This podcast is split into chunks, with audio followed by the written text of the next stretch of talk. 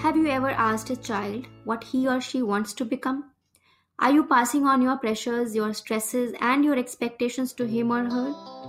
Were you asked the same question time and again? Have you ever said, Do you want to become a chai wala? Do you will become a chai wala if you don't study? Well, it is the chai walas that become the prime ministers of the country, and the rest of us end up serving them, following them, and looking up to them. Isn't it important to teach the children the dignity of labor instead? Shouldn't we be teaching them to be enterprising enough to make a living instead of just making money? Money will always follow.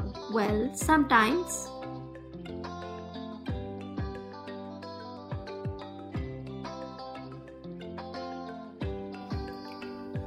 I am Pooja Nangia. I am an educationist, a blogger, a poet, a podcaster, and want to be so much more.